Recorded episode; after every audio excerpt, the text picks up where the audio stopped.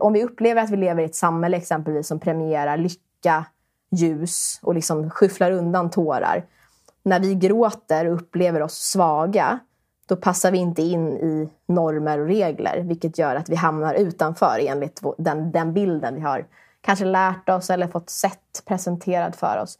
Vilket egentligen indirekt gör att vi blir rädda för att bli lämnade ensamma. Eh, att vi inte är värdiga eh, att få vara med andra människor. Du lyssnar på podcasten Perspektiv. Intentionen med de här samtalen är att skapa ett samhälle av välmående och stärkta individer. Mitt namn är Madeleine Mofjärd och jag är här för att lyfta nya perspektiv. Veckans avsnitt är tillägnat till alla människor som längtar efter att vara mänskliga.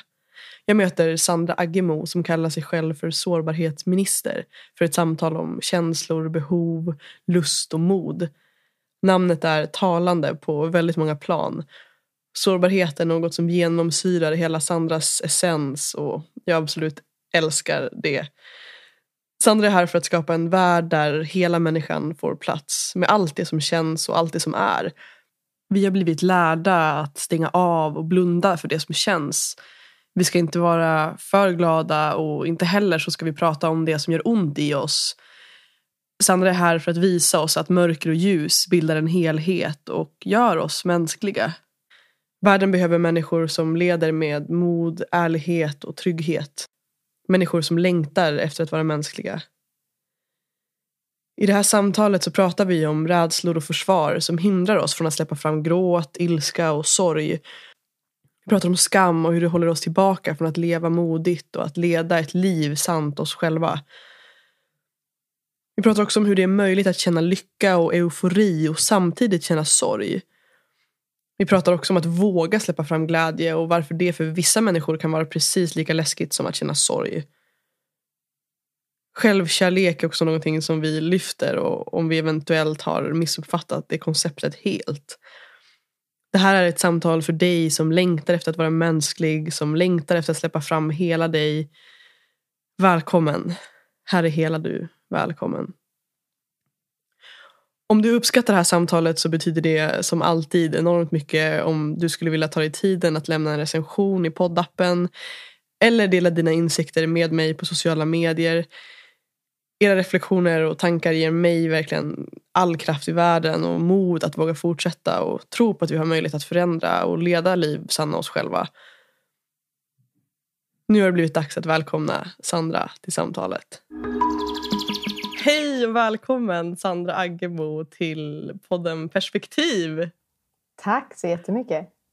Ja, det är så fint att ha dig här idag. Jag är, jag är så nyfiken, förväntansfull, spänd på att få djupdyka med dig och prata om känslor, behov, drömmar, lust, eh, sårbarhet.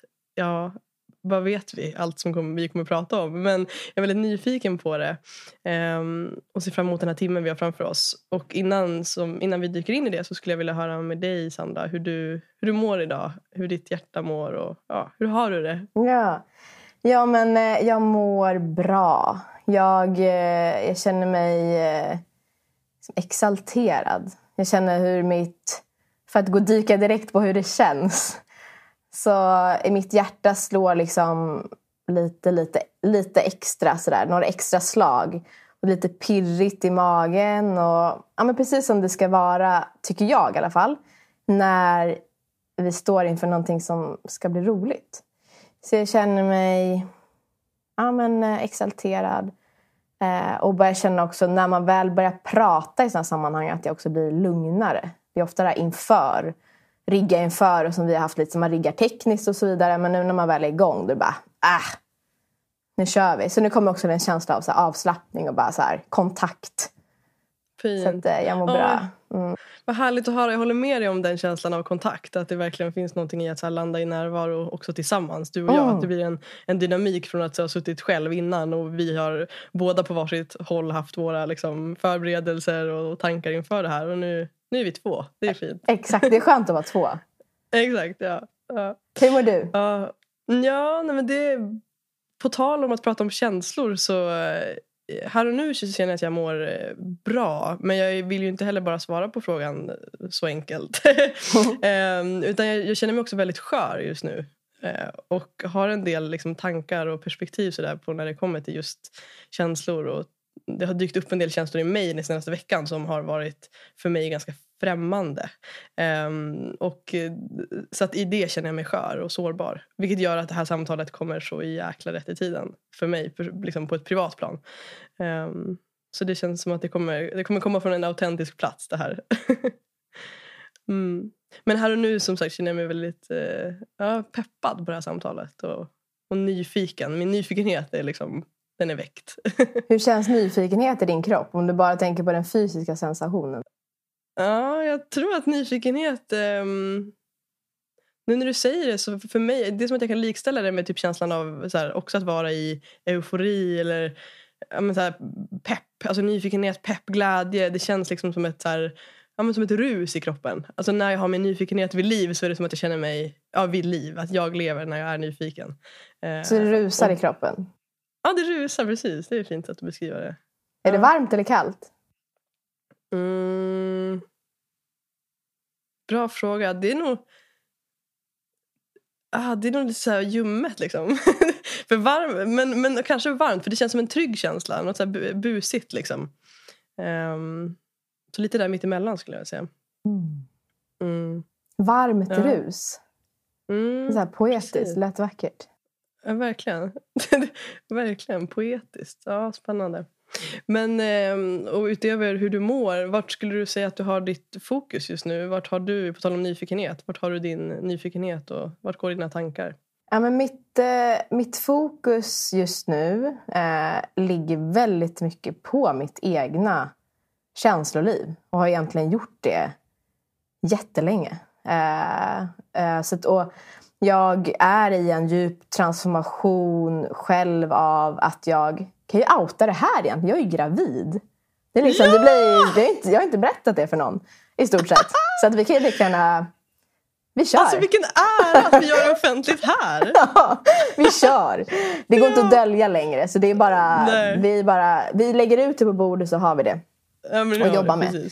Eh, så, mm. Och det innebär ju också alltså en djup kontakt liksom med någonting helt nytt. Även fast jag har en dotter sen tidigare och jag har varit gravid tidigare så är det också kroppen förändras, det kommer upp olika känslor, tankar kring shit, jag ska bli tvåbarnsmamma. Eh, både sorg och glädje. Alltså allt däremellan. Um, och att göra plats för det. Um, så och det, men det finns en enorm nyfikenhet. Alltså jag är så jag är mycket mer nyfiken. Mitt fokus ligger väldigt mycket på nyfikenhet kring vad, det här, vad är det för liv i mig. Jag är jättenyfiken på att möta det här, alltså bebisens blick. Min förra graviditet låg väldigt mycket fokus på magen och att jag bara kände mig så härlig och så här, mm, i, ja men du vet sådär glimrande som man, eh, jag bara kände mig så i ton med livet. Nu ligger det mycket på att jag är så nyfiken på det här nya livet. Så där, det går inte att undgå att det händer mycket i min kropp Eh, och att det händer mycket liksom, tankar och känslor kring det. Utöver det så ligger jättemycket fokus på mina fantastiska klienter som jag får äran att coacha i mitt coachingprogram. Och där är jag väldigt närvarande och jag har valt att vara det. det är, eh, vi har ganska intensiv kontakt. Vilket gör att mycket av de timmarna då jag faktiskt här jobbar eller är i kontakt med det är ganska närvarande i andra människors liv. Eh, vilket jag tycker är härligt. Eh, och såklart hämta hem mig själv däremellan. Så att mycket ligger på min, min växande mage och det liv men också det här coachingprogrammet som också på, på ett sätt också växer eh, och får, får ta mer plats. Eh, och så ligger jättemycket på att må bra, att ta ansvar för mitt välmående. Att ta ett bad mitt på dagen, att fortsätta träna, hålla igång, att hålla min kropp i rörelse, att ge mig själv att dels göra plats för de känslor som uppstår men också att våga skapa och påverka nya känslor. Eh, och ta ansvar för det välmåendet. Så där är väl mina tre främsta fokus just nu. Fint. Ja, och något jag, det, det jag snappade upp av, eller många saker som fastnade i mig men någonting som jag snappade upp också var hur du nämnde att, det, att graviditeten också väcker, alltså det faktum att du ska bli tvåbarnsmamma, att det väcker både sorg och, och glädje eh, och att det är någonting som jag också uppskattar så mycket med dig, ditt sätt att liksom se på känslor med noll skam, att där, det är okej okay att känna sorg inför att bli tvåbarnsmamma. Eh, skulle du vilja prata lite mer om det? Liksom, hur ser du på på det? Hur, hur kan vi liksom... Ja, hur, hur kommer sorgen? Hur, hur tar den sig form liksom, i det här som annars kanske ses som någonting som bara skulle vara eufori och glädje och lycka? Liksom? Ja, men för det första så har det blivit väldigt tydligt för mig att typ allting som betyder någonting i livet för oss kommer medföra hela känslospektrat har jag börjat inse. För att det är så mycket i det som, alltså den, liksom den främsta ultimata glädjen kommer också utmana oss på andra plan. Alltså, ja, men som du, du driver eget och du driver den här podden. Jag, jag lovar ju att du också har varit i kontakt med vad vi nu vill kalla det, mörker eller andra typer av känslor än bara eufori.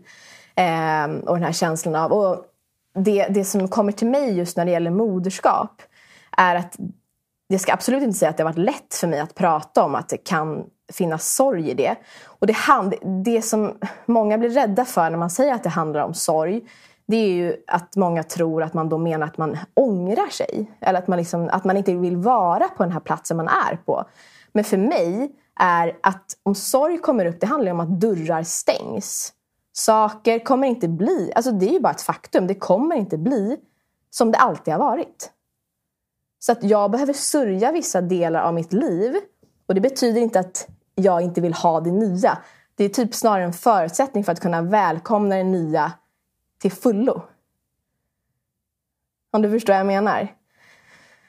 Så att, eh, och det har absolut inte varit lätt. Alltså i, eh, att prata om det här är ju ganska tabubelagt. För att, just för att det, är, det ska förknippas och är förknippat med, med rosa skimmer. Och det är klart att det är fantastiskt. Och jag menar, vi som också hade en ganska kämpig resa att bli gravida med vårt först, vår första dotter. Eh, det, det, är en djup tacksamhet att jag sitter här och har ett växande liv i min mage. Men det betyder inte att jag samtidigt kan känna andra känslor. Och det här tycker jag blir spännande för att vi kan känna flera känslor samtidigt. Och det är det vi behöver komma åter till. Och det betyder inte att jag inte vill det här. Gud, det här är det enda jag vill just nu, eller på att säga. Eh, men det betyder att det också parallellt dyker upp andra känslor som jag väljer att göra space för.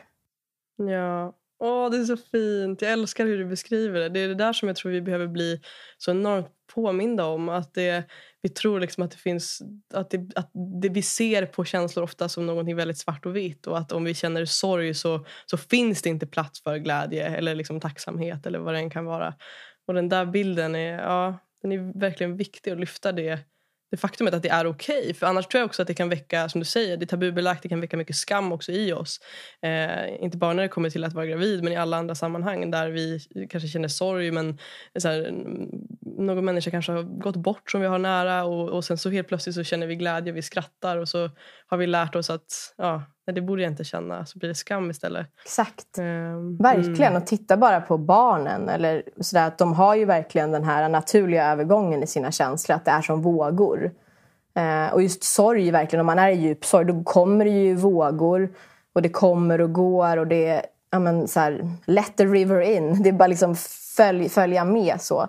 Och precis som du säger, i det så kommer vi också stundtals uppleva andra känslor också. Och det är ju barnen mästare på, att kunna gå från att vara jättearga eller jätteledsna till...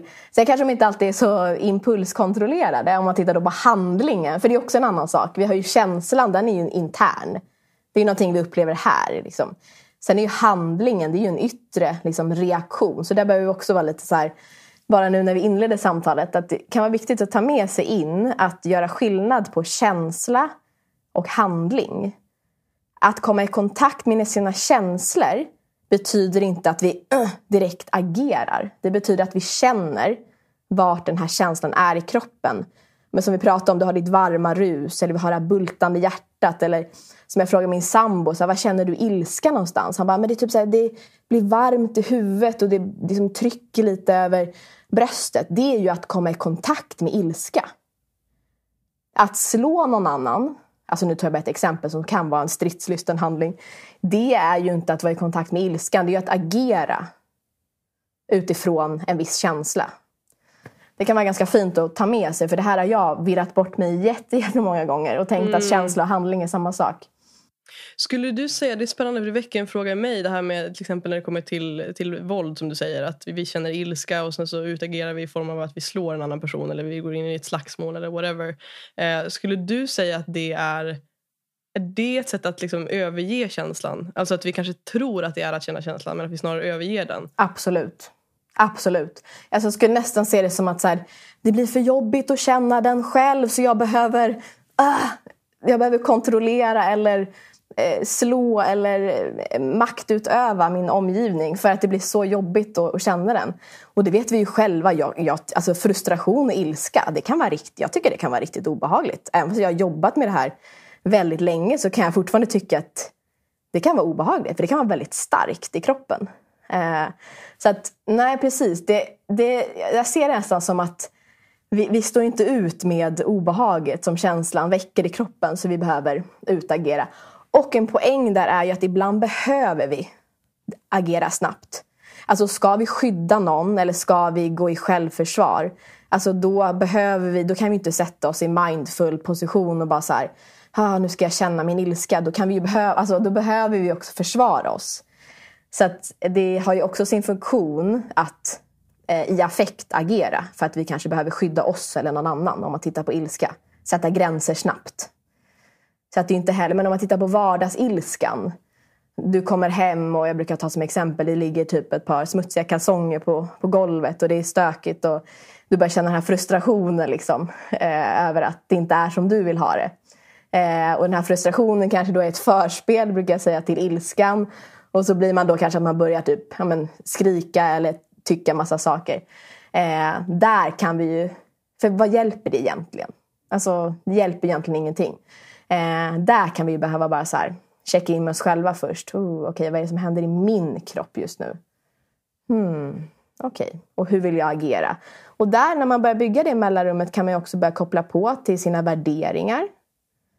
Till modet. Vad som är sant. Vad är sant för mig? Vilken handling är sann för mig just nu? Mm, just det. Exakt, men du är verkligen inne på någonting där och jag vill gärna eller vi ska djupdyka ännu mer i det eh, och verkligen eh, ja, men prata om just det här hur kan vi uttrycka känslor på ett konstruktivt sätt också och vart går balansen mellan att trycka undan känslor och så vidare. Eh, men innan vi går vidare till det så skulle jag vilja höra lite grann om, för du nämnde också det här med barn och hur barn reagerar och sådär. Och jag är nyfiken på du, du kallar dig själv för sårbarhetsministern och jag älskar det namnet, tycker det är så jävla fint. Eh, och jag är nyfiken på dels här, hur var du som barn? Har liksom känslor, eh, alltså kommer ditt arbete med det här utifrån att du har haft koll på känslor eller att du har varit i kontakt med dina känslor eller har det varit utmanande för dig? Liksom, vart kommer eh, din drivkraft att, att jobba med jobba med, både med dina egna känslor men också att hjälpa andra människor på den här resan? Just det. Eh, men som barn hade jag, jag... Jag tror att alla barn, alla bebisar, alla barn föds in i den här världen med extremt bra, såklart på en skala, men hyfsat bra kontakt med sina känslor. Sen med tiden så ja, lever vi i ett samhälle och i en kultur som på olika sätt premierar vissa typer av känslor. Man tycker att vissa känslor är bra, vissa är mindre bra och så lär vi oss navigera och skydda oss från det här på olika sätt. Och hålla vissa känslor borta för att vi lär oss att de är farliga. Så på sikt, det var väl egentligen det som, det som hände för mig var att jag upplevde en förvirring i mig själv. Jag förstod inte hur ska jag, hur kan jag känna mig så jäkla stark ibland? Alltså hur kan jag känna så här, jag håller mig själv, jag står upp för det jag tycker, jag vågar stå på den där scenen eller jag vågar gå ut och leverera på en fotbollsplan. Å andra sidan, så det enda jag vill bli, är att bli hållen. Att jag bara får gråta. Jag, blir alltid väldigt berörd av det här för det, det var sån stor förvirring i mig väldigt länge. Att jag inte... Jag kände mig konstig. För att båda de här delarna existerade i mig. Det var inte någon som kom och satte sig hos mig och sa så här, vet du vad Sandra? Mörker och ljus bildar en helhet och det gör dig mänsklig. Utan, och det var inte heller någon som sa motsatsen. Men jag menar bara på att det var inte någon som fångade upp. Man hade inte den kunskapen eller vetskapen. Jag hade inte den förmågan att uttrycka heller min förvirring. Utan det kändes bara disorienterat och vilset.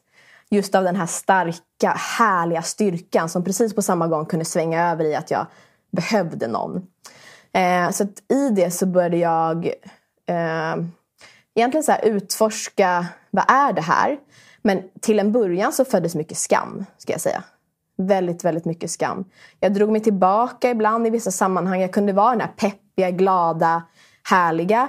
Men sen när jag upplevde den här känslan av att bli hållen, istället för att kanske be om hjälp eller uttrycka det här och dela min berättelse med hela hjärtat, så kunde jag ibland känna att ah, men jag har nog lite huvudvärk. Jag är nog hemma. Jag, och jag ska nog inte berätta det, det där, även fast jag, mm, känner mig trygg här och så vidare. Så det blev liksom en konflikt inom mig, hur jag skulle hantera mörker och ljus.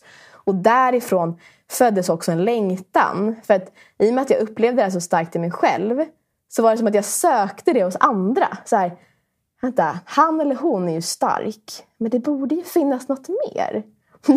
det borde finnas liksom någon så här, du vet, brist eller en, vad ska man kalla det?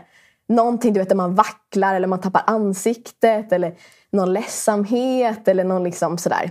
Så jag började söka det där och så stötte jag på det här citatet. Nu kommer jag inte exakt ihåg hur det går men något i stil med så här, sårbarhet är det sista jag vill att du ser hos mig men det första jag letar efter hos dig. Så du vet, jag blev så här bara... Ah, ja, det blev nästan lite maniskt i form av att jag bara, så här, vart, vart finns den här sårbarheten? Ge mig mänsklighet! Och så, när jag hitt, så när jag hittade den så kunde jag uppleva den här otroliga kontakten, du vet. När man känner den autentiska närvaron av att vi får vara glada tillsammans, vi får vara lyckliga tillsammans, men vi får också hålla varandra. Och när jag började öppna dörrar med vissa vänner då när jag pluggade i Linköping som hade sett mig mycket som den här peppiga, glada i ljuset på något vis. Eh, och kunde dela det här liksom mer mörka och kunna bli hållen eller att någon lagar mat åt mig och jag låg i soffan och inte alls kände mig så hel. Eh, då började jag märka vilken djup kontakt jag fick både med mig själv och andra människor.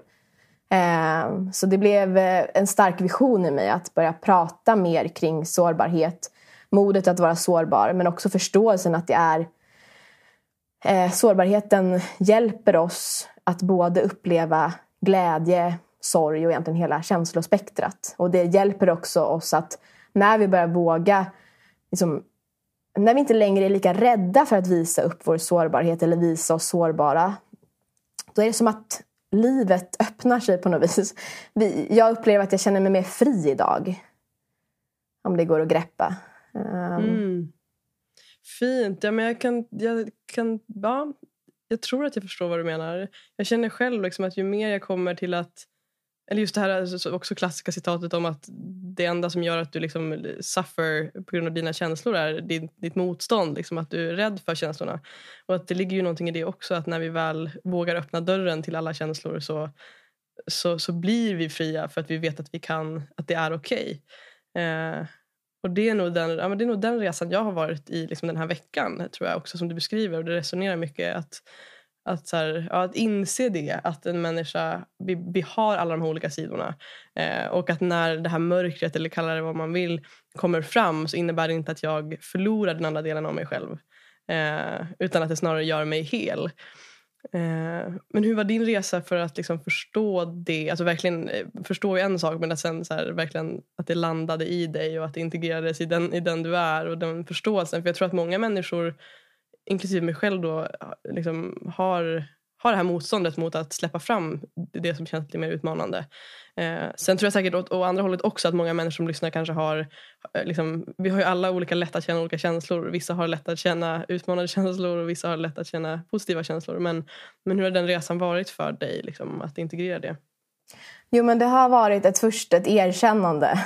Typ att så här, jag lider av känslofobi var min första så här, statement och så insåg jag att jaha, det gör typ 9 av 10 personer eller 10 av 10 personer att vi har någon form av känslofobi egentligen.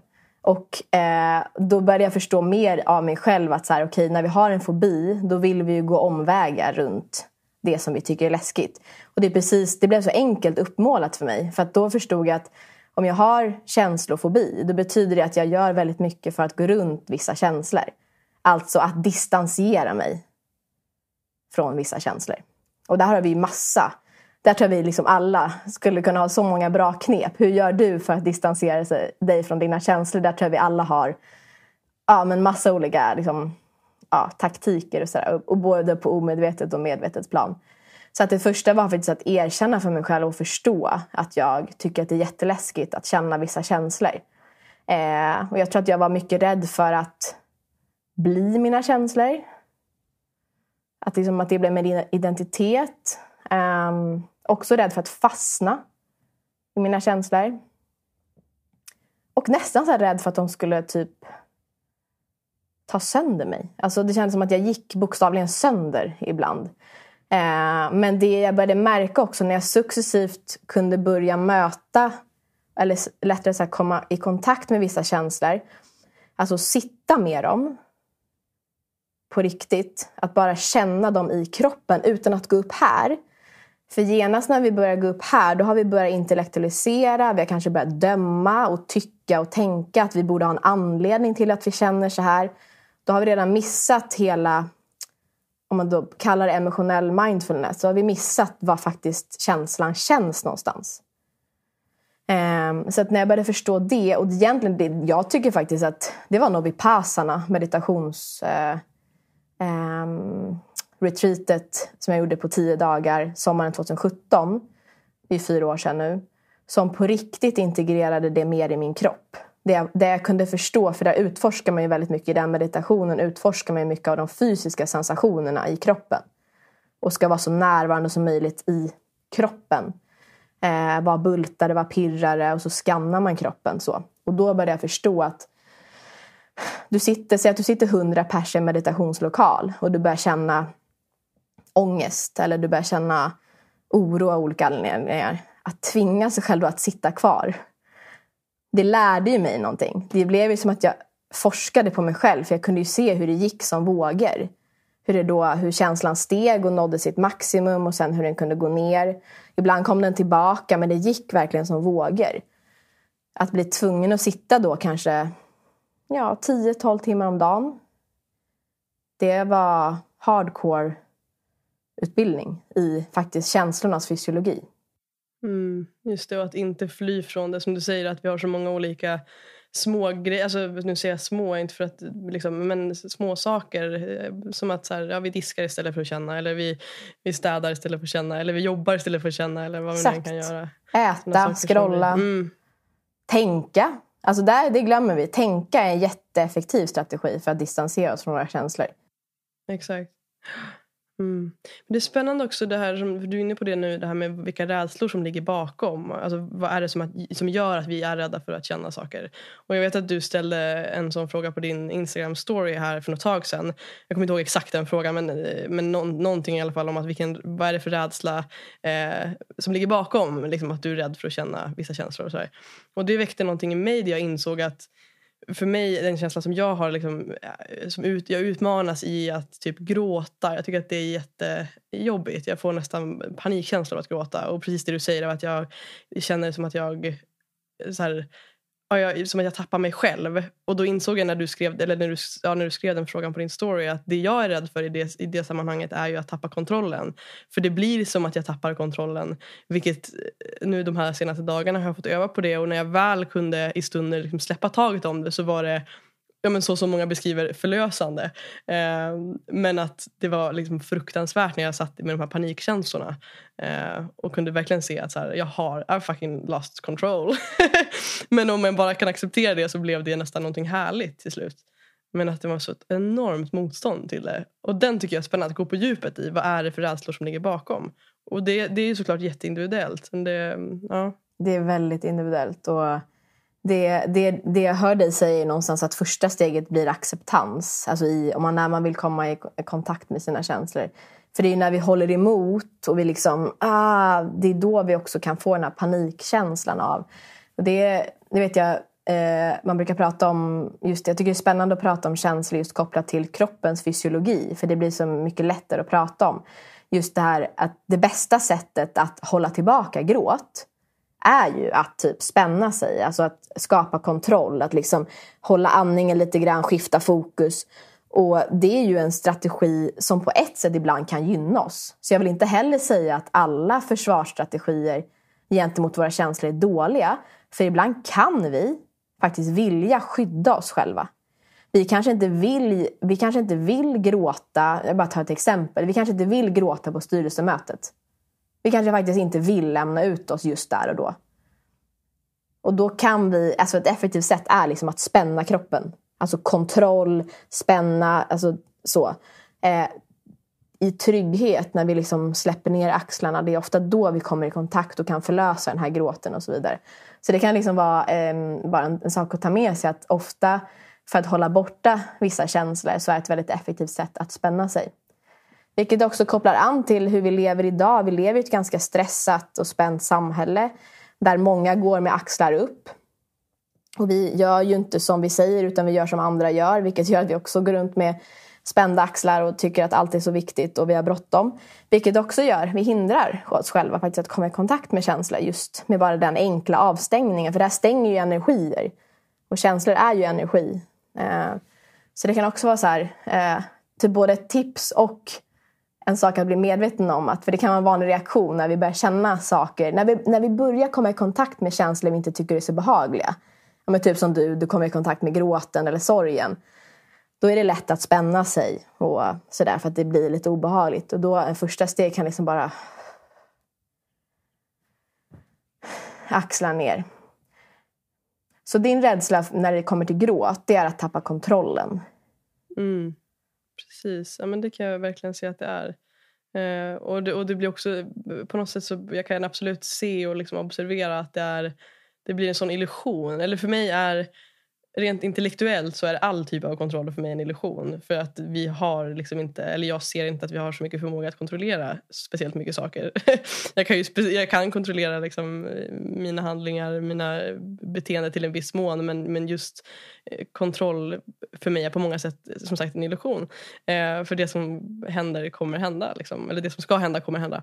Eh, så den blir liksom spännande för mig att ifrågasätta. Varf, va, vad för typ av kontroll, vilken, vilken illusion av kontroll är jag rädd för att förlora? Alltså så här, kontrollen av att jag eh, ser mig själv. Det är nästan som att jag förlorar min själv... Alltså det krigar med min självbild av att jag är den här eh, glada, starka... Eh, men lite som du beskrev i din också story om hur liksom den här, din resa började. Att, att jag har liksom en bild av mig själv där jag sätter ett värde på att jag är eh, typ alltid inspirerad, alltid motiverad. Jag har alltid saker på gång. Typ alltid i kontakt med min kreativitet. Eh, och det är någonting som jag, som jag vet att människor uppskattar hos mig. Eh, och då blev det som att eh, här, känslan av att ligga och gråta och typ vara en vattenpöl helt plötsligt blir ovärdig. Alltså att det snarare alltså en kombination av kontroll, alltså förlust av kontroll och rädslan för att inte längre vara värdig baserat på att jag förlorar liksom, kontakt med den här självbilden jag har skapat. Um, så den har varit väldigt intressant att möta. Um, och ja, Det är fascinerande hur det, hur det väcker saker. Och det som mm. växer i mig direkt nu, jag tänker mycket på skam. Alltså det, ofta det som står i vägen när det gäller att komma i kontakt med vissa känslor handlar, vad jag kan se och även typ evolutionärt, handlar ju om att vi faktiskt är rädda för att bli övergivna. Och på sikt dö. För att om vi inte blir accepterade i flocken, om vi, är, om vi, om vi upplever att vi lever i ett samhälle exempelvis som premierar lycka, ljus och liksom skyfflar undan tårar. När vi gråter och upplever oss svaga då passar vi inte in i normer och regler vilket gör att vi hamnar utanför enligt den, den bilden vi har kanske lärt oss eller fått sett presenterad för oss. Vilket egentligen indirekt gör att vi blir rädda för att bli lämnade ensamma. Eh, att vi inte är värdiga eh, att få vara med andra människor. Och det är svårt att tänka i den stunden. Det kanske är så svårt att ta till sig då. Men det verkar väldigt tydligt att det är den evolutionära reaktionen som kommer många gånger. Rädslan av Precis. att... Ja. Ja men verkligen, där sätter du verkligen, alltså det är så klockrent det du säger. Jag tänker ofta att vi har också reaktioner på saker och ting som, där det uppstår en situation som triggar känslor. Men hur, hur sällan det faktiskt är den här, eh, liksom, den givna situationen som faktiskt är källan till varför vi känner det vi gör. Utan att det snarare är de här djupare känslorna som sitter liksom på djupet. Och att det kanske är det som behöver komma ut snarare än att den här situationen påverkar oss. Eh, så den blir också en spännande, liksom, att ta det, ta det ett steg längre ner liksom, på skalan av vart saker och ting kommer ifrån. Uh, uh. Men du pratade tidigare när vi pratade om sårbarhet så nämnde du också ordet mod och det är också någonting jag förknippar väldigt mycket med dig och liksom en, ja, men som en så här, ny tappning på mod typ uh, och mod kopplat till sårbarhet. Så jag är nyfiken på att höra hur du, hur du ser på mod och vad, vad betyder mod i ditt liv? Liksom, hur tar det sig uttryck? Uh, men det, som, det som främst kommer upp för mig när vi pratar mod i alla typer av san, eller liksom sammanhang handlar egentligen om att göra det som är sant. Sen om det är sant utifrån ett moraliskt perspektiv eller om det är sant utifrån ett värderingsperspektiv eller om det är sant utifrån eh, liksom ett behovsperspektiv eller vad det nu än kan vara. Men att göra, att våga liksom göra, agera, säga det som är sant. Så på ett sätt hänger det liksom ihop med autenticitet kan man säga. Eh, autentisk kommunikation, autentisk närvaro. Eh, och jag, jag, tycker det är så vackert att tänka på ordet mod. Eh, det kommer ju, alltså om man tänker på engelska ordet courage. Det kommer från det latinska ordet cur som betyder hjärta. Eh, och det är också väldigt vackert att tänka att i många sammanhang så handlar mod om att alltså dela, sin, dela sig själv. Att dela sin historia med hela sitt hjärta. Att våga stå med öppet hjärta. Det kan vi också alla relatera till. Att det är skillnad på att stå med stängt hjärta och stå med öppet hjärta. Och det kan låta väldigt poetiskt men jag tror att alla som lyssnar ändå kan relatera till någonting där vi, där vi känner att vi går in med hjärtat eller vi vågar gå med hjärtat först. Ehm, det är om man tänker på om man tänker att man går ut i strid. Exempelvis så har man ju ofta rustning på sig. Om man tänker att man går ut i livet och vågar ibland plocka av sig den där rustningen och gå med hjärtat först. Och det, det är ju där också sårbarheten kommer in. För det gör ju oss såklart på ett sätt mer sårbara. Alltså vi exponeras mer för sårbarhet. Känslan att vara sårbar. Samtidigt så är mod och sårbarhet på ett sätt samma sak. För den ena kan inte överleva utan den andra. Och ska vi gömma vårt hjärta och vår innersta hjärtats röst så blir det väldigt... Alltså det blir tomt till slut. Och vi känner oss vilsna. Eh, så det är egentligen det som kommer till mig. Att göra det som är sant men att också att fråga sig själv, hur kan jag leva med ett öppet hjärta idag? Eh, så um, ja, det är det som kommer upp för mig. Mm. Vad betyder mod för dig? Ja, men jag kan känna att jag verkligen bara så skulle vilja skriva under på allt det du säger. Jag, jag ser också mod som någon slags... Men precis, jag kopplar det mycket till autenticitet. Jag kan inte uttala ordet på svenska. Um, men att ja, men precis, det är kopplat mycket till den liksom, äktheten som finns i en människa. Och att det kan vara i det allra minsta. Alltså att mod handlar mycket om det. Att verkligen lyssna inåt och, på, och lyssna, lyssna på hjärtat. Att det kanske inte finns någonting läskigare än det. Eh, eller modigare än det. Eh, jag tänker också att det finns en liksom förlegad bild av vad mod är. Där mod är de här, om man tittar utifrån liksom det maskulina perspektivet där vi ska jobba hårt och knega och allt ska vara en kamp så använder ju, i de sammanhangen använder vi mod ofta för att beskriva liksom, ja, men du behöver vara modig och ta de här, gå emot dina rädslor för att liksom, ja, ta dig till det här stora målet som du har framför dig.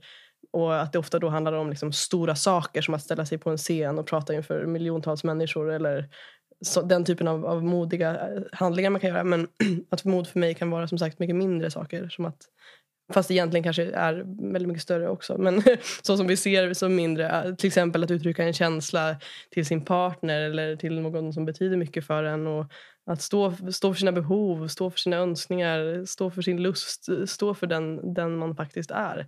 Det för mig är mod. Och att vara, att vara sann även i situationer där det skakar. Liksom. Mm. Um, Framförallt då. Och då är det ju... Ja.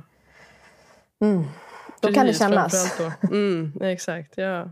Verkligen, när det svajar. Liksom, att våga då fortfarande lyssna på den här rösten. Jag tänker att det är då det är lätt att, att vika sig för ja, det vi kanske har blivit lärda är rätt men som inte är en del av vårt sanna jag. Liksom.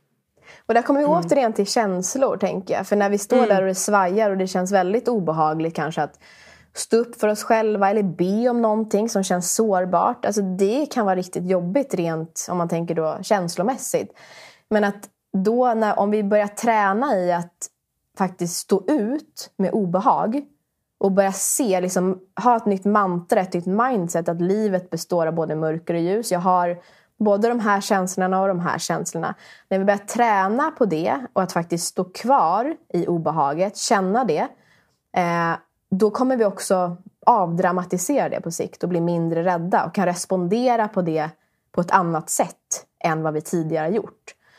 Eh, så det blir också så att jag tänker att mycket av det vi gör handlar om att vi vill fly obehag. Men att vill vi vara modiga då behöver vi träna på att stå ut med vissa känslor som inte är helt bekväma. Och kanske, det kanske väcks utav, jag tänker när vi är modiga, då kan det ju komma andra människors åsikter kanske om saker och ting. Man kanske när man uttrycker någonting eller är någonting eller visar någonting då kanske man ibland känner sig missförstådd. Eller man upplever att man har tillkortakommanden och det kan ju såklart väcka, eller man kanske upplever att man blir dömd på olika sätt och det kan ju väcka massa alltså olika, men som oro eller skuld eller skam framför allt. Och det är ju inte alltid så himla bekvämt att stå i. Men återigen, när vi, det vi flyr gör vi till... Alltså någonstans om vi flyr saker, då blir ju det demoner. Det blir farligt. Liksom. Eh, men när vi börjar liksom närma oss och vara med det så kommer vi på sikt kunna följa vår inre kompass mycket mer. För vi förstår att när obehag uppstår betyder inte det att jag är på fel väg. Jag är inte beroende av andra människors liksom, ska man säga, åsikter eller eh, eh, att alltid bli förstådd eller att aldrig bli kritiserad. För det är inte där mitt värde ligger. Det är inte där mitt värde ligger. Och vill jag gå min sanna väg så kommer det ibland göra ont. Mm. Exakt. Ja, men det är så fint allt det du säger. Och jag, det som kommer till mig när du pratar också är den här bilden, tänker jag, när det blir det här, när vi står inför det här obehaget, det, det svajar, vi kanske inte får omgivningens acceptans eller förståelse, eller vi, ja, men vi möter motstånd på något sätt. Att, att oftast så att vi, att vi liksom från känslan som vi egentligen känner som kanske är rädsla eller skuld eller skam som du beskriver men att det oftast då, att vi då därifrån tar det och skapar någon slags intellektuell story, upplevelse, bild av vad vi tror kommer hända i framtiden vilket gör upplevelsen så mycket värre. Men att det är så sällan, eller liksom att det är, ja, det är sällan sanningen den här storyn som vi skapar. Um, och det också som kom till mig, för jag gjorde en intervju med Helena Önneby som jag vet är en kär vän till dig också. Eh, och hon sa något så fint, eh, hon sa det att så här, men det värsta som kan hända är att du får uppleva en obekväm känsla. Och att se det på det sättet, det är så här, jaha, okej, okay, så jag behöver inte den här storyn om vad som kommer gå fel eller hur jag kommer bli hatad. Eller hur, liksom, utan det är så här, jag kan bara sitta i den här känslan och det, Exakt. det är det värsta. Liksom. Ja, um, och då och har vi mött fint. det värsta. Ja. Ja, alltså, någonstans är det också ganska vilsamt att när vi börjar träna på det här, då har vi mött det värsta. Vi har mött, för det är den det är känslan som vi eh, bär farhågan för. Liksom, att det är där, det är det vi är rädda för. Det är väldigt, eh, väldigt sant. Eh, och inte att förringa då, för det, ändå, det kan ändå vara ett tufft arbete. För det kan vara djupt obehagligt när man länge, länge inte har varit i kontakt med vissa känslor och det börjar bubbla upp och man börjar väcka det här. Det kan vara, jätte, det kan vara jätteläskigt. Eh, alltså det är inte så här, inte för intet att vissa människor går in till akuten och tror att de har liksom hjärt, eh, hjärtinfarkt eh, när de kanske snarare har panikångest. För det är ju så pass fysiskt, eh, många av våra känslor. Eller tillstånd rättare sagt. Eh, men verkligen. Eh. Ja, fint. Ja, men det är viktigt att belysa det också. Ja. Det är liksom inte att Eh, inte förminska känslan av hur, av hur starka känslor faktiskt är. Att det verkligen sätter sig i kroppen och blir någonting kan bli någonting väldigt fysiskt. Det som jag är, eh, liksom vill vinkla det här lite nu, för jag tycker det är spännande. För nu pratar vi mycket om att liksom tillåta sig själv att känna, eh, vi kallar det för mörker, utmanande känslor, vad man än nu vill benämna det vid. Men, men jag tänker att det finns liksom en typ av människor som har eh, så som jag precis delat här, att jag har, känner, det är utmanande för mig att känna Eh, känna sorg och, och, grå, och gråta och den typen av känslor som vi ofta nämner vid utmanande känslor och, och mörker.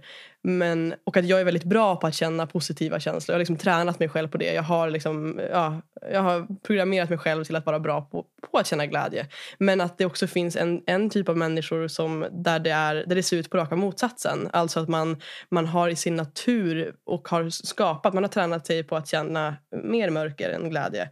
Och där kan det ju å andra sidan vara lika, så, lika svårt att tillåta sig själv att känna glädje. Att, att det kan väcka skam och skuld för att vi tror att vi inte är värdiga det. Hur, hur ser du på den, om man ska vända på det? Liksom, till att tillåta sig själv, om man nu är en person som skulle behöva träna på att känna glädje till exempel. Ja. Hur kan vi tillåtas, tillåta oss att göra det och se ljuset? Liksom? Ja, och det, det första jag ville lägga till där, och det kommer jag inte så här djupdyka i överhuvudtaget. Det tänker jag att det får man ta i något annat spännande avsnitt. Men att vi har vissa genetiska förutsättningar. Vilket man typ har sett på så här, när man har skannat hjärnor, alltså för exempelvis lycka. Att vi faktiskt har olika genetiska förutsättningar. Och den är ganska skön ibland, även fast den också såklart kan vara sorglig. Men att det finns vissa genetiska förutsättningar som bidrar. Eh, det som kommer till mig när vi pratar just så glädje och lycka eh, och som egentligen har blivit ganska nytt för mig att så börja utforska. Det handlar väldigt mycket om att för att kunna uppleva glädje så tänker jag att närvaro krävs. Alltså att faktiskt att våga vara öppen för det som sker. Öppen och accepterande för det som är här och nu. Och om man tittar på glädje som så känsla så är ofta det kopplat till trygghet. Alltså att känna liksom, ja men jag är trygg här, jag, jag kan liksom slappna av och så vidare. Och jag vet i alla fall att jag under många, många år och fortfarande tyvärr är bra på att leva väldigt mycket i framtid eh, eller dåtid. Men att det egentligen källan till glädjen och lyckan och den här avslappningen och tryggheten ofta finns i nuet. Så där tänker jag att vi någonstans både på samhällsplan men också hur vi, hur vi, hur vi lär oss tidigt att men du vet, tänka framåt, att reflektera kring hur det ska bli sen. Att den här närvaron är en jätteviktig komponent för att kunna uppleva mer glädje och lycka. Och det, det kan jag i alla fall relatera till. När jag vågar vara, när jag vågar släppa kontrollen om det som ska komma sen. Då kan jag verkligen tangera in till en känsla av ja, men mer ett välbefinnande skulle jag kalla det. Eh, och sen tänker jag också att det handlar jättemycket om att så här, just när det kommer till vad jag kan se i alla fall, bland annat hos mina klienter men även så överlag, att när det handlar om lycka och glädje så handlar det ibland om okunskap. Att vi faktiskt inte vet vad som gör oss glada och vad som gör oss lyckliga. Eh, och jag, jag, tänker också att det finns en idé om att men lycka och glädje ska bara komma till oss. Så här, det är bara det ska bara ploppa in liksom, i våra liv. Men riktigt så enkelt är det inte. Tyvärr. Eh, för dels har vi en hjärna liksom, som kanske inte alltid är till vår fördel. Du vet negativity bias som suger upp allting som, som är av fara. Så jag tänker så här, glädje och lycka behöver vi också börja förstå och faktiskt aktivt jobba för själva. Alltså skapa positiva actions för oss själva i livet. Och det var lite så här käftsmäll för mig. För jag har tänkt så här, jag är en sån här person. Jag, eh, jag har lättare ibland att få kontakt med mörkret. Och, och ljuset, eller vad man nu ska kalla det, glädjen, den, ja, den är lite, det är, liksom, det är så det är. Och ja, på visst plan kanske jag har vissa genetiska förutsättningar som talar emot mig.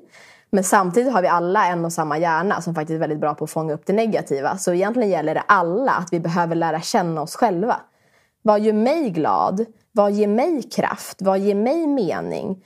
Eh, när känner jag mig trygg? Eh, när liksom, vad får jag lust till att göra? Så att, att göra det här eh, arbetet själv och faktiskt att aktivt ta tag i sin egen glädje och lycka. Plus det här i kombination med närvaron. För att annars är det lätt att missa ens de här stunderna som faktiskt eh, är där för oss. Eh, så att, att lära känna sig själv och att aktivt agera tror jag är en, eh, en viktig nyckel. Ehm, så. Fint. men där kommer också in det här, tänker jag, eller det som kommer till mig är igen, nyfikenheten. Det är verkligen ett ord som resonerar med mig. Att det handlar om att, bli att vara nyfiken på sig själv. Som du säger, vad behöver jag för att känna glädje? Och att, ja, exakt det du säger, släppa taget om att glädje bara ska finnas där. Att se det lite som ett mission. Liksom. Exakt, ja. det är något vi behöver agera på. Mm. verkligen. Men det är också spännande för det känns som att det finns också, jag vet inte om det är kopplat till liksom jantelagen eller vad det är, men att det också finns någon sån bild av att så här, ja, men du ska vara nöjd med ditt liv men du får inte vara för glad. Eh, och du får inte visa upp att du är alldeles för glad heller. För då, alltså så det, det, finns liksom, det går åt båda hållen. Du får inte må för dåligt men du får inte heller vara för glad. Du ska helst vara liksom lagom. Eh, vad, vad, tror du det beror på? För det känns som att det ligger mycket eh, skam i det. Liksom. Ah. Även glädje som sagt. Ja men verkligen. Nej, men jag, alltså jag tror jättemycket kommer faktiskt från Jante. Jag tror att vi, vi börjar spränga Jante väldigt mycket med de generationerna som kommer nu. Eh, men jag tror att för många generationer så ligger det väldigt starkt kvar i att så här, ta inte för mycket plats oavsett vad det handlar om. Om det är med en känsla eller om det är med alltså ett känslouttryck eller om det är med någonting annat. Jag tror att det ligger djupt rotat i eh, många av oss. Och sen också bara det här med att faktiskt ta plats. Det som händer när vi tar plats, alltså om vi är väldigt glada eller väldigt ledsna. Det som händer är ju att strålkastaren alltså, riktas mot oss. Och det vet jag jättemånga, det fanns väl till och med en forskning på det där. Att så här, folk står liksom mycket hellre typ att få uppleva sin egen begravning. Alltså typ i bakgrundsljuset än att stå på en scen med strålkastare på. Så jag tänker också att det ligger någonting så här, djupt biologiskt och mänskligt i det här att va, nu vänder alla blickarna mot mig. Oavsett om det då är glädje eller om det är en annan typ av känsla som jag uttrycker. Så tänker jag återigen att vi kommer tillbaka till det här med sårbarheten. För att när alla blickar vänds mot dig, vad förväntas av dig då? Vem ska du vara? Jag får inte liksom looking like a fool eller jag, får inte, jag ska inte visa mig sårbar nu. Eller jag ska inte... Att det finns väldigt mycket i det finns en form av rädsla att vara fullt emotionellt närvarande både med sig själva men även med andra. På något vis. Och den tror jag liksom spelar in. Eh, eh, att det finns olika skräckscenarier i vad som händer när jag får det här strålkastarljuset på mig. Eh, för det är ju sårbart. Alltså, oavsett om det är glädje eller om det är en annan typ av känsla så tänker jag att alla känslor tar slut. Så på ett sätt, det finns en början och det finns ett slut. Och det finns också en berättelse bakom varje känsla. Jaha, det där gjorde Madeleine glad. Jaha, nu blev hon väldigt glad. Alltså, det ligger ju någonting, det är naket ibland. Att verkligen låta det här fulla känslouttrycket eh, komma ut och få leva. Så jag tror många många aspekter. Alltså både kulturellt, alltså vi har Jante där. Men också det här djupt biologiska, mänskliga. När lampan riktas mot oss. Vem, vem ska vi vara då? Hoppas att vi lever upp till alla förväntningar. Och nu, nu ser alla mig. Eh, det finns ju någonting obehagligt för många i det. Att visa hela. Och det här med flockbeteendet också. Att vi vill höra till. Eh, och att kanske, eh, jag tittar på Sverige. Om man tittar normer och regler. Alltså vi är ju inte ett, kanske inte ett land som är kända för starka känslouttryck. Eller vad tänker du? Nej, nej, nej men precis. Det håller jag absolut med om. Det är liksom inte... Mm, nej, men vi är ju ganska lagom. Liksom. Du ska gärna hålla dig på en jämn linje. Liksom. Då har du någonstans lyckats med dina känslor. Och, eh, och är du inte det så är du liksom... Jag hör också ibland människor uttrycka, så här, prata om människor i form av att äh, hon är så emotionell på ett sätt som är negativt. Alltså som att det skulle vara negativt. Tänker så här, ja, det är ju helt fantastiskt att hon är i kontakt med sina känslor. Men att vi liksom, i lagom Sverige så blir det, blir det någonting vi föraktar nästan. Eh, vilket blir, blir väldigt spännande. Verkligen. Eh, uh, men det är något som jag eh, nu går jag lite grann tillbaka igen till, till att möta mörker men kanske också glädje. Nej men mer mörker skulle jag säga. Mm. Och det var för att koppla det till det du sa om att varje känsla har en, en början och ett slut. Mm. Um, och men också för att knyta an till det vi pratade om i början, det här med att hur kan vi känna känslor på ett konstruktivt sätt. typ. Uh, och när det kommer till, till till sorg till exempel, eh, eller ilska också. Att här, både att tillåta sig vara i det Alltså, det jag vill komma till är, hur ser du på balansen mellan att, att, att vara i känslan men att inte tillåta sig att, att bli känslan? Mm. Um, och det kan vara så att min fråga nu baseras helt på mina egna rädslor. För att eh, här, när jag är i sorg så är jag rädd att det ska vara för evigt. Mm. Men jag tänker också att det finns, jag kan se också att vissa människor blir ju en känsla. Alltså mm. att vi, vi går runt med en sorg som blir en, som ett ständ, en ständig kappa över oss istället för, att vi, istället för att vi känner det under en, en timme eller två timmar eller en dag eller en vecka eller en månad. Alltså att det blir någonting konstant snarare än att det blir en känsla som liksom rinner igenom oss som du beskrev som den här vågen. Mm. Ehm, och alltså det jag är nyfiken på, liksom när, hur, hur kan vi lära oss att känna in så här, ja, när when is it enough typ. Mm. Kan du inte, Ja. Har du någon sån utmaning i ditt? Kan du ge något exempel så det blir ännu mer Ehm, ett exempel. som du kanske, där, där du kanske upplevt den här utmaningen? Eller? Mm.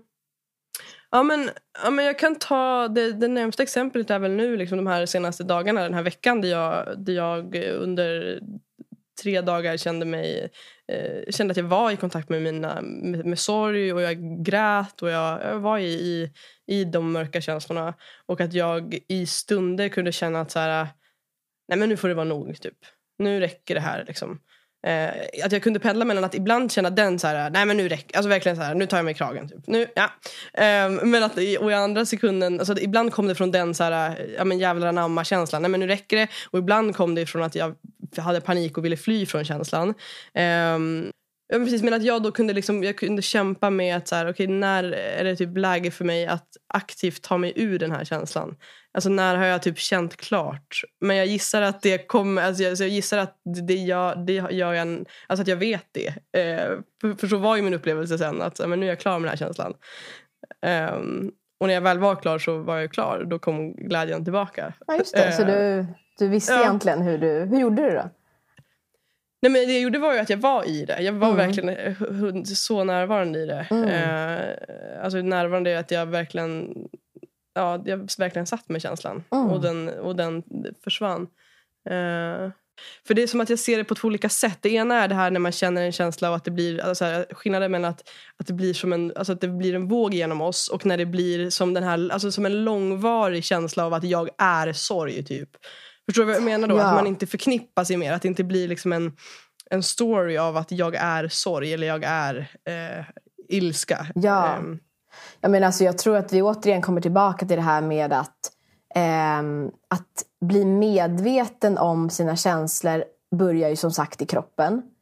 Eh, och att i det att det finns fantastiskt fantastiska möjligheter att checka in med sig själv, att umgås med det här liksom det inre. Vi kanske reagerar på något eller vi, vi upplever att någonting i kroppen sker. Alltså det kan vara att reagera på en tanke eller ett yttre stimuli och så kommer den här känslan.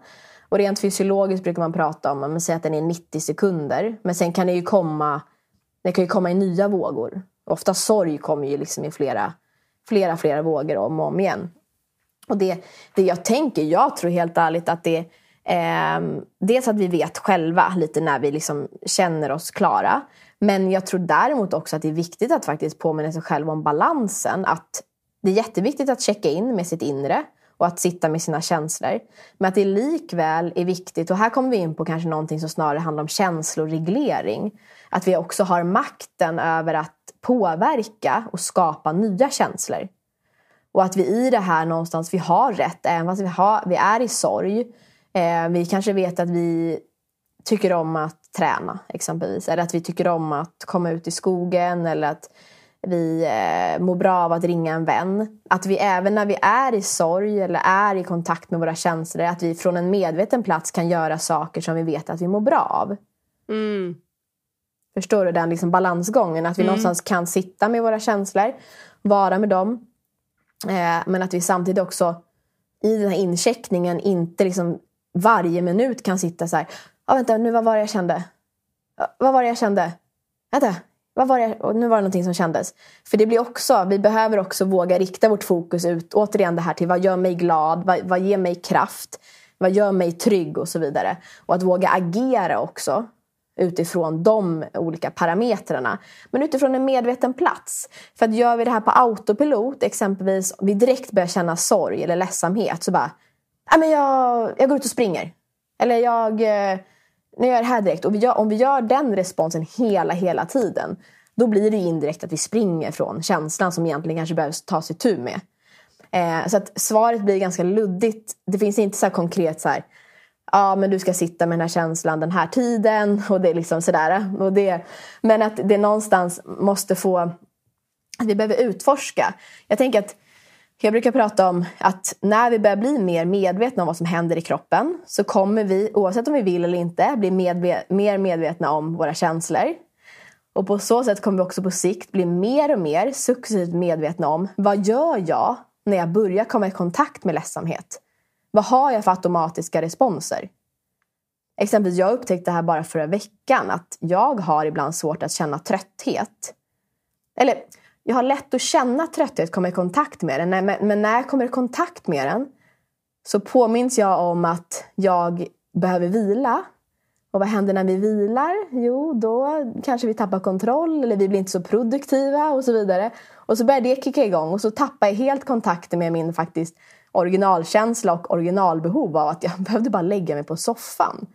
Eh, och då kanske jag går och städar som du beskrev, eller jag går och äter något eller jag fortsätter fixa ännu mer. Och så typ bara, gud jag är helt slut, var kommer det här ifrån? Så att, att våga utforska de re responserna på Eh, liksom, det, det tänker jag snarare är viktigare än att börja titta på så här, när blir jag känslan och så. Utan snarare våga se på vad har jag för liksom, responser på de här olika fysiska sensationerna. Eh, som jag då kanske hade för trötthet eller som du hade för sorg eller som någon har för ilska och så vidare. Och i det kommer man liksom lära sig mer och mer. För när vi börjar se de här försvarsstrategierna Eh, att vi kanske vi känner att vi börjar gråta och vi kanske sitter mitt emot någon. Då kanske vi vänder bort blicken. Eller vi, vi gör någonting som gör att gråten stoppas upp eller vi spänner oss. Ah, Okej, okay, när vi börjar utmana det och istället sitta kvar med ögonkontakt och se vad som händer. Då kan vi också börja tämja den här rädslan för våra känslor.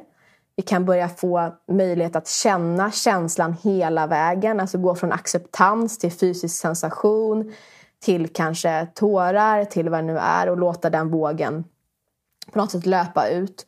Men också att vi börjar dela våra känslor med andra personer. Eh, så jag, det är liksom en jättespännande och komplex fråga. Eh, alltså den du ställer. Den är verkligen så här, jag tror många av oss går runt och, och fundera på hur länge, hur länge ska jag vara i det här? Eller hur länge... Och det är också kanske det som håller oss ifrån ibland att våga ens komma i kontakt med våra känslor. Eh, när vi faktiskt vet att ah, jag borde dig into this shit. Men jag vågar inte för jag är rädd för att fastna där. Så jag tänker att så här, dig into it, men var också varsam med och förståelse för att du har också möjlighet att när du har suttit med känslan, kanske till och med kunnat satt ord på känslan. Bara så här, ah, vet du vad? Jag skulle verkligen vilja komma ut i skogen. Eller jag skulle vilja ja, ringa en vän. Eller jag skulle vilja göra det här. Och det betyder inte att vi förnekar känslan. Vi har fortfarande recognize it. Vi har fortfarande gett permission to feel, om man säger så. Eh, men att vi någonstans också har förståelse för att eh, vi kan reglera och skapa nya känslor. Eh, och kanske också till och med så här, det blir sig blir ju också en väldigt fin ska jag säga, om, du, om vi leker med tanken att du känner sorg och ledsamhet istället för att bli väldigt rädd för det och passiv och inte göra något liksom, att istället bara så här, kanske först bara identifiera, jag känner mig lite ledsen. Och jag tänker gå ut i skogen. Alltså då har du redan då har du gjort plats för känslan någonstans, kanske varit med den någon liten stund och bara liksom checkat in med dig själv. Men du kan ju fortfarande gå ut i skogen och ha det lite härligt. Med den ledsamheten. Och det är okej. Okay. Ja, ta med den som en kompis. Liksom. Exakt. Mm. Men jag gillar verkligen det, för det jag hör dig säga är också det här att, att, att bli medveten om, och igen att allting någonstans bottnar i en medvetenhet om sina egna behov och, och, och ja, om vilka vi faktiskt är på djupet. Och att det är så spännande att våra, det som är våra försvarsmekanismer kan också vara det som eh, Alltså att det finns något positivt och negativt med våra försvarsmekanismer. Absolut. Att det som är helt fantastiskt att jag vet om att jag mår bra av alla de här sakerna. Jag mår bra av att träna, jag mår bra av att meditera. Jag mår bra av, jag har sån jävla koll på att jag mår bra av de här grejerna. Ja. Men att det också kan hålla mig tillbaka från att känna att det blir sån... Och att lära sig den balansen mellan, okay, men när är det faktiskt dags att, att ta till den här liksom, grejen som jag vet att jag mår bra av. Ja. Eh, så det, ja, men det, det, den tar jag med mig, jag gillar det. Verkligen. Svaret. Alltså... Mm. Verkligen. Mm. Ja, spännande. Jag eh, känner att det är dags att glida över lite grann till att prata om självkärlek kärlek och ja, men lust och drömmar och liksom den andra delen av det här samtalet som, som handlar mer om, om de här delarna. Eh, vilket också knyter an till det här med att känna in och lyssna på sina behov och så vidare. Och jag har också hört dig prata, eller om jag har läst på din Instagram, jag kommer inte ihåg vart, men om att, att många människor har liksom svårt att när det kommer till självkärlek och veta hur vi kan älska oss själva bättre och mera. Att vi har svårt att relatera till ordet eller begreppet självkärlek. Medan vi vet hur vi kan ge kärlek till andra. Där är det som att vi, att vi har en lista på en miljard saker. Eh, vad tror du att det kommer ifrån? Och vill du liksom prata lite om det? Hur, eh, ja, självkärlek liksom. Vad, ja. vad är grejen? ja, vad är grejen? Ja, det, det här jag tycker det är jättespännande att vrida och vända på. Ja. Och det kommer typ massa olika liksom, både svar och tankar. Varje gång jag pratar om det här så kommer det någonting nytt. Och det nya som kom till mig den här gången eh, när du sa självkärlek, det var att jag tror ibland att vi, har, vi gör det lite för svårt för oss själva. Eh, och det kommer jag återkomma till. Men det första, liksom, det finns någon slags så missförstånd om att så här, självkärlek. Du vet den här när man är nyförälskad i någon. Då så här, du vet, man tittar på den personen och man känner att det pirrar och man liksom bara vet att ja, men jag håller på att bli förälskad i den här personen. Och då kanske det övergår också sen att man älskar den här personen. Det är kärlek. Liksom. Man vet hur det pirrar i kroppen. Och man... Jag tror ibland att vi tror att självkärlek ska kännas så. Alltså gentemot oss själva. Att vi ska kolla oss själva i spegeln och det ska pirra. Och det, liksom, det ska bara vara så här, du vet, åh gud vad jag älskar mig själv. Eh, någonstans så tänker jag, tänk hur lång relationen till oss själva är och kommer vara. Det är ju liksom den längsta relationen vi har på något sätt. Eh, och hur ska vi kunna liksom om vi nu ser utifrån att vi ska vara så här, att självkärlek är att vi ska älska oss själva och vi bara ska så här, titta på oss själva i spegeln och bara yes, yes, yes. Det är ju en utopi, för så funkar inte relationer heller. Alltså med tiden så är vi fortfarande förälskade och vi älskar varandra om vi nu väljer att vara kvar i en relation som vi vill vara i. Men då bygger ju, allt, då bygger ju kärlek på någonting annat. Och där skulle jag vilja säga att tillit och kontakt exempelvis är två jätteviktiga komponenter. Och här kan vi liksom börja laborera lite. Hur kan vi titta på det gentemot oss själva? Och det här slog mig liksom nu i morse. Att så här, tillit exempelvis, att lita på någon vet jag att många skriver under på är superviktigt i en relation till någon annan. Men vi glömmer att det är minst lika viktigt i relationen till oss själva. Jag hade en klient här i veckan som vi gled in först på självkänsla och kom i kontakt med känslor och så vidare. Och så vidare.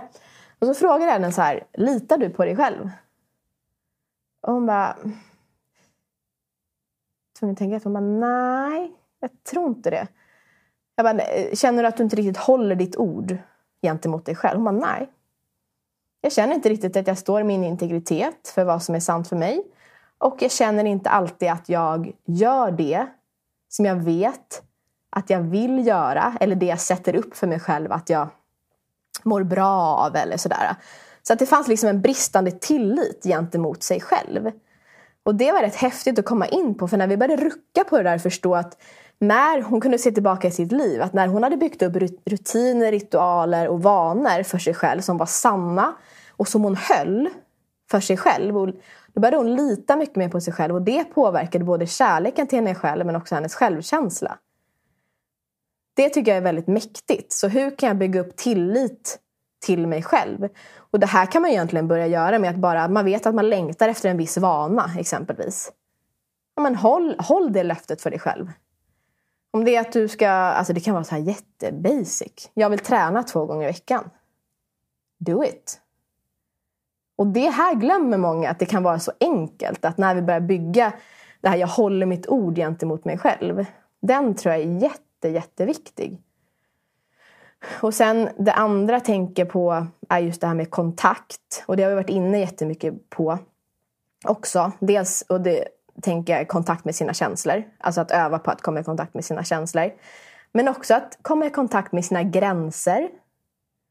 Kontakt med sina värderingar kontakt med sin, liksom, ja, men vart går min gräns? Vart, vart är min sanning? Att våga komma i kontakt med, med de parametrarna. Eh, för då blir det också att vi bygger eh, en bank av information så vi vet hur vi vill navigera oss ute i världen.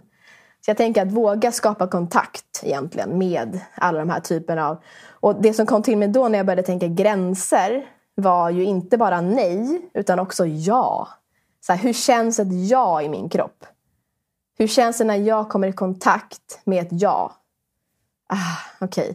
Så när vi börjar komma i kontakt med oss själva, om vi vill kalla det intuition eller sanning eller vad det nu kan vara, då börjar vi också kunna navigera oss mer i nej och ja. Och utifrån det kan vi också agera utifrån en plats av worthiness. Jag är värd. Jag har ett värde på den här planeten. Och jag har ett ansvar för mitt egna välmående. Vilket betyder att jag behöver lära mig att komma i kontakt med mina ja och mina nej. Um, så det var liksom det som kom till mig. Att vi först gör det ganska komplext. Men sen också att det går att bryta ner i olika komponenter av tillit och kontakt exempelvis. Mm, fint. Jag älskar det, att verkligen, alltså som du säger, att väva in det här med att känna sina, sin, sitt ja och att det också är att känna sin, sin lust inför saker. Alltså vad har jag lust med? Eh, att det ofta pratas om att sätta gränser men att det också blir ett, vilket är enormt viktigt, men att lika viktigt är att känna vad vi faktiskt vill. Eh, och det tänker jag knyter an till det här med att här, känna in sina behov och vad, vad, behöver jag och har jag rätten, ge mig själv rätten att uttrycka mina behov eller låter jag andra människor styra mina behov och så vidare. Um, och det vet jag också att du pratar mycket om, eller mycket men jag har hört också dig prata om just det. Alltså hur kan vi liksom få, få våra egna behov tillgodosedda, tillgodosedda samtidigt som att andra också kan få det. För jag tänker att det finns i, i många kan det finnas den här rädslan för att att mina behov skulle göra att du inte får dina behov tillfredsställda. Och då sätter vi oss, oss själva i liksom baksätet. För att du är ändå viktigare och vi vill känna empati och allt det här. Men att det blir ju att köra över oss själva. Um, så den är spännande. Vad, vad har du för tankar kring det? Liksom? Hur kan vi, hur kan vi ja, här, känna in våra egna behov, uttrycka dem, få dem till, tillgodosedda och samtidigt också låta andra få sina behov tillgodosedda? tillsedda? Det här är så spännande. Jag får typ rysningar på hela kroppen. Det är en himla viktig, viktig alltså, diskussion. Och jag tänker att så här, det vi alla behöver börja varje dag med är typ så här, ett, en ny sanning om att så här, jag behöver uttrycka mina behov det blir bäst för alla. Och det betyder inte i lika med att jag ska kontrollera alla andra så att jag alltid får min vilja igenom och köra över andra. Men jag tror, jag har en teori och som jag också har sett i praktiken både hos mig själv och även hos klienter som jobbar just med att uttrycka och få syn på behov. Att vi stoppar oss själva redan innan vi har kommit i kontakt med behovet nästan. För det blir lite skrämmande. Shit, nu behöver jag någonting. Uh, nu ska jag också för då vet vi att konsekvensen eller längtan är att kanske uttrycka det. Jag tror att jättes, alltså en jättestor del av det här handlar om att våga uttrycka det. Att kommunicera det. Och ha med sig vetskapen att bara för att jag uttrycker det här så betyder det inte att det kommer bli exakt så. Vi kan uttrycka det och säga, vet du vad, jag skulle verkligen behöva vila just nu. Vad behöver du? Är det så att vi skulle kunna okej, okay, ja, men du är lite speedad och skulle behöva göra det här. Kan vi kombinera? Kan jag ligga här och vila lite och så kan du, alltså om man nu är alltså i en relation eller med en vän eller någonting. Att, men att bara sätta ord på, alltså jag skulle bli jätteglad om du och jag hängde. Låt oss säga att vi drar på solsemester. Och så har vi två helt olika intentioner för en kväll. Du bara shit, jag vill, jag vill typ ut och festa. Jag skulle bara vilja, eller jag skulle bara vilja sitta och dricka vin på någon så här stimmig bar. Och så känner jag så här, det är typ det sista jag vill. Alltså tänk vad vackert om jag bara skulle säga, vet du Madde, jag, jag är ganska trött. Eh, jag skulle behöva det här. Vad skulle du vilja? Och så kanske du säger så här, men jag känner mig ändå ganska ja, men så här, on fire. Så bara, kan vi kompromissa? Kan vi typ dricka vin på rummet? Och spela skön musik och så ser vi vad som händer. Alltså, Alltså, då, har vi, då har vi blivit två vuxna människor som någonstans vågar säga vad vi känner. För där tror jag vi många stoppar. Jag tycker själv att det kan vara jätteläskigt. Att faktiskt säga rakt ut. Jag vill det här eller jag behöver det här. Vad behöver du? Så jag tror att mycket kommer tillbaka till det här ansvaret. Återigen modet. Att tala utifrån sitt eget hjärta. Där märker jag i alla fall att min övning ligger i att uttrycka sina behov. Eh, att faktiskt våga ens sätta ord på dem och säga dem högt. Mm, verkligen. För det är ganska skönt när någon säger vad de behöver. Ja, jag Då tänkte man... precis på det också. Ja. Hur jäkla skönt det är att ha människor runt sig som är såhär, jag behöver det här. Ja. Ja, skönt. Alltså hur mycket missförstånd man också undviker och ja, allt vad det är. Ja, verkligen. Och då kanske vi kan mötas. Du säger att jag skulle vilja ha en glass typ. Och jag, jag är hungrig. Ja men då kan vi hitta ett ställe. Det blir jättebasic exempel. Men du förstår vad jag menar. Då kanske vi kan hitta. Då vet jag i alla fall vad du behöver. Eh, och sen kanske man inte alltid, om det handlar om en glass eller om någon är hungrig. Det kanske inte lika, blir lika allvarligt som det, om det är djupare behov. Alltså det finns ju såklart en hel lista över eh, med djupare behov som ligger mer existentiellt. Eh, men att du vet i alla fall Ja men precis och just det här, jag gillar också det här att se att ett behov kan, alltså att stå stabilt och starkt i sitt eh, behov men också vara öppen för att det kan ta sig uttryck på ett, eller att det kan eh, tillgodoses på ett annat sätt än vad jag kanske trodde från början. Jag kommer ihåg nu när vi pratade om det, jag hade en intervju med en man från Kanada som heter Sean Galanos för ett tag sedan som jobbar med, med relationscoaching och då pratade vi om just det här med behov och han hade ett jättebra exempel för det där tänkte typ ett par där den ena partnern har ett jättebehov av att det ska vara alltså, pedantiskt hemma och rent. Liksom. Det ska vara städat därför att han har vuxit upp eller hon har vuxit upp i en familj där det är det som värderas. Det är viktigt för honom och han känner sig trygg när det är rent. Eh, den andra personen i det här förhållandet är raka motsatsen och, och typ har vuxit upp i en familj där kärlek tar sig uttryck i form av kaos. Det är liksom rörigt, det är okej okay att slänga saker överallt. Så här, det är fine, det är trygghet för den personen. Och hur kan de här då så här, i första anblick kanske blir så här, men de kan inte leva ihop. Det är ju helt omöjligt. Liksom. Hur ska de få sina behov tillgodosedda? Men hans lösning var ju då att så här, ja, men tänk om vi kan lägga då liksom en låda, för då var problemet typ med kläder i hallen. Så här. Tänk om vi kan lägga då en låda här, där i den lådan är det fritt för dig, alltså en, så här, en stor box liksom. Där är det fritt för dig att ha kaos. Eh, typ skulle det funka för dig? Och i det fallet så, så här, ja, det går jättebra. För då känner jag att där är mitt space för att ha kaos. Sen får du ansvara för att det är rent och pedantiskt och så får alla Just sina behov tillgodosedda. Liksom. Ah. Eh, och det, det, är ett sånt exempel på att ja, men han hade kanske, eller den personen då som ville ha röra, ja, men hade kanske sett att det skulle ta sig uttryck på ett annat sätt. Men, men den här boxen funkade. Liksom. Ja.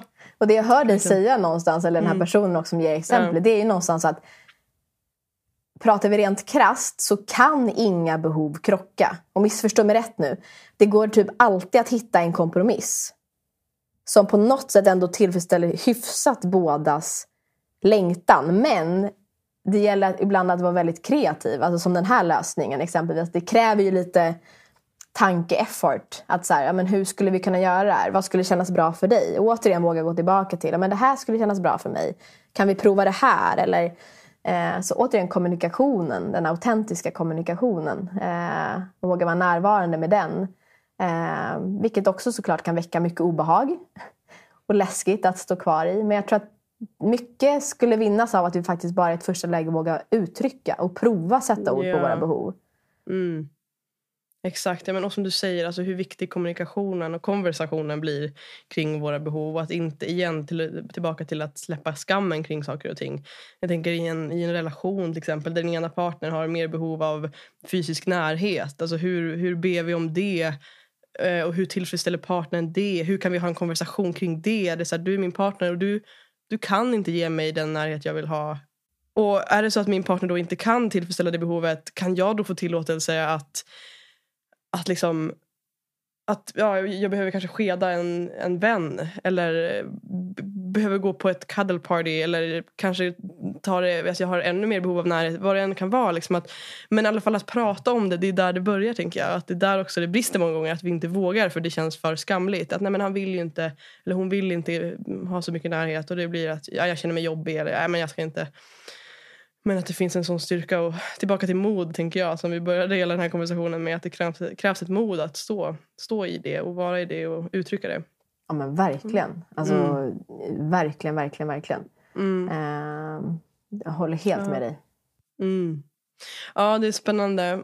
Jag känner att det, det finns så mycket. Vi skulle kunna liksom ta ett helt, ett helt eh, ett nytt avsnitt och prata om om allt det här, om behov och det går liksom djupdyka i det. Men eh, vi har ändå pratat nästan en och en halv timme så jag tänker att det är dags att börja runda av. Eh, jag funderar på om du har några typ boktips som ja, men böcker som berör de här ämnena som har inspirerat dig eller på något sätt förändrat ditt sätt och ja, ditt förhållningssätt till, till livet eller till, till känslor. Ja. ja, men det som egentligen var, har varit det mest den mest transformerande boken för mig det är en som säkert många är välbekant med men det är Eckart Tolles The Power of Now. Eh, som jag, eh, när jag läst den igen så har jag upptäckt hur många av de delarna också som går in i faktiskt att möta sina, eller komma i kontakt med sina känslor. Så det är lite spännande att läsa den igen utifrån nya perspektiv och ny kunskapstörst. Så den är, den är jätteviktig för mig, den boken. Den kan jag återkomma till och gå tillbaka till vissa kapitel och sådär. Um, sen är det även eh, Brené Browns eh, uh, Mod att vara sårbar. Och de här böckerna säger jag inte för att jag skulle läsa dem idag och känna att de är djupt revolutionerande för mig. Men de har varit väldigt viktiga för mig för sex sju år sedan när jag började göra de liksom verkligen djupgående transformationerna i mitt liv. Eh, så jag tror att de kan även bli viktiga för andra människor.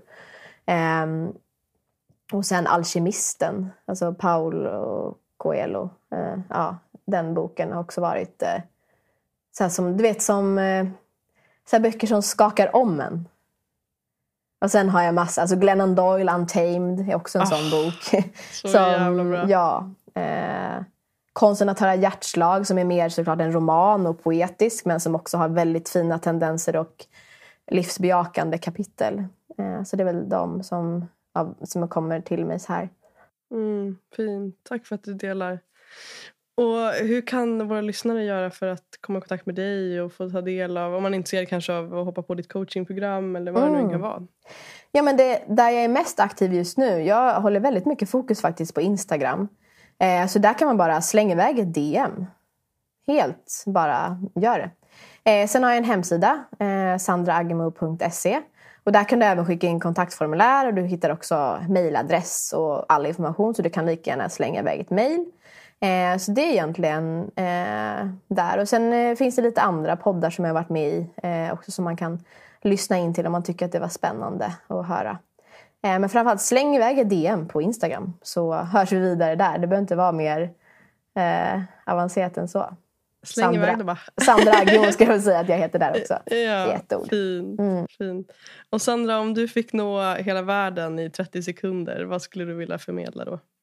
Jag skulle vilja att vi bara alla, alla gör ett erkännande. Att vi har alla lider av någon form av känslofobi. Och det låter så här, det menar jag inte det ska bli deppigt det ska vara frigörande och bara känna så här, shit jag fattar att det är så mycket av mig själv som jag gömmer på grund av att jag är rädd för att känna känslor. Och om vi ska koppla an till att så här, det värsta som kan hända är att jag får möta en obekväm känsla. Då blir det bara så här, om vi tränar upp oss i att våga stå och känna obehaget, kom ihåg att det är en fysisk sensation. Om vi tränar oss i att sitta med det, uppleva det som en intern upplevelse, att bli emotional mindful, då kommer vi kunna leva ut vår sanning. Vi kommer kunna, mm, vi kommer kunna bli så mycket modigare och så mycket mer av oss själva när vi börjar inse att det faktiskt är bara en fysisk sensation som vi är rädda för. Så prova sitt med den och se vad som händer. Ja, fint. Jag älskar det. Och eh, är det någon fråga som jag inte har ställt dig som du skulle vilja att jag ställer dig nu? Um... tror inte det. Faktiskt. Då så. Jag kommer inte på någon. Jag kommer inte på någon. då, då låter det som att vi har, har haft ett fint samtal i alla fall. Jag, jag, jag har uppskattat den här timmen så himla mycket. Jag känner verkligen att jag jag känner mig jättenärvarande i, i det här och det känns så lyxigt att ha fått spendera den här en och en halv timmen till och med med dig. Eh, så tusen tack Sandra för din tid. Tack för dig. Tack för att jag fick eh, träffa dig, prata med dig, ja, få vara med dig här under eh, den här eh, tiden. Ja, tack. Mm. Hej då! Hej då! Tack till dig som har varit med och lyssnat på det här samtalet. Jag känner mig levande när jag får ta del av dina reflektioner, insikter och tankar. Det skulle betyda allt för mig om du delade med dig till mig på sociala medier. Skriv till mig eller posta på din story så låter vi den här konversationen att fortsätta. Längtar du efter en plats för att möta fler som längtar efter att leva modigt och autentiskt? Välkommen att joina mig i Facebook-communityn och connecta med flera av lyssnarna till den här podden. Du hittar länken i beskrivningen till det här avsnittet. Ta hand om dig nu så hörs vi nästa gång.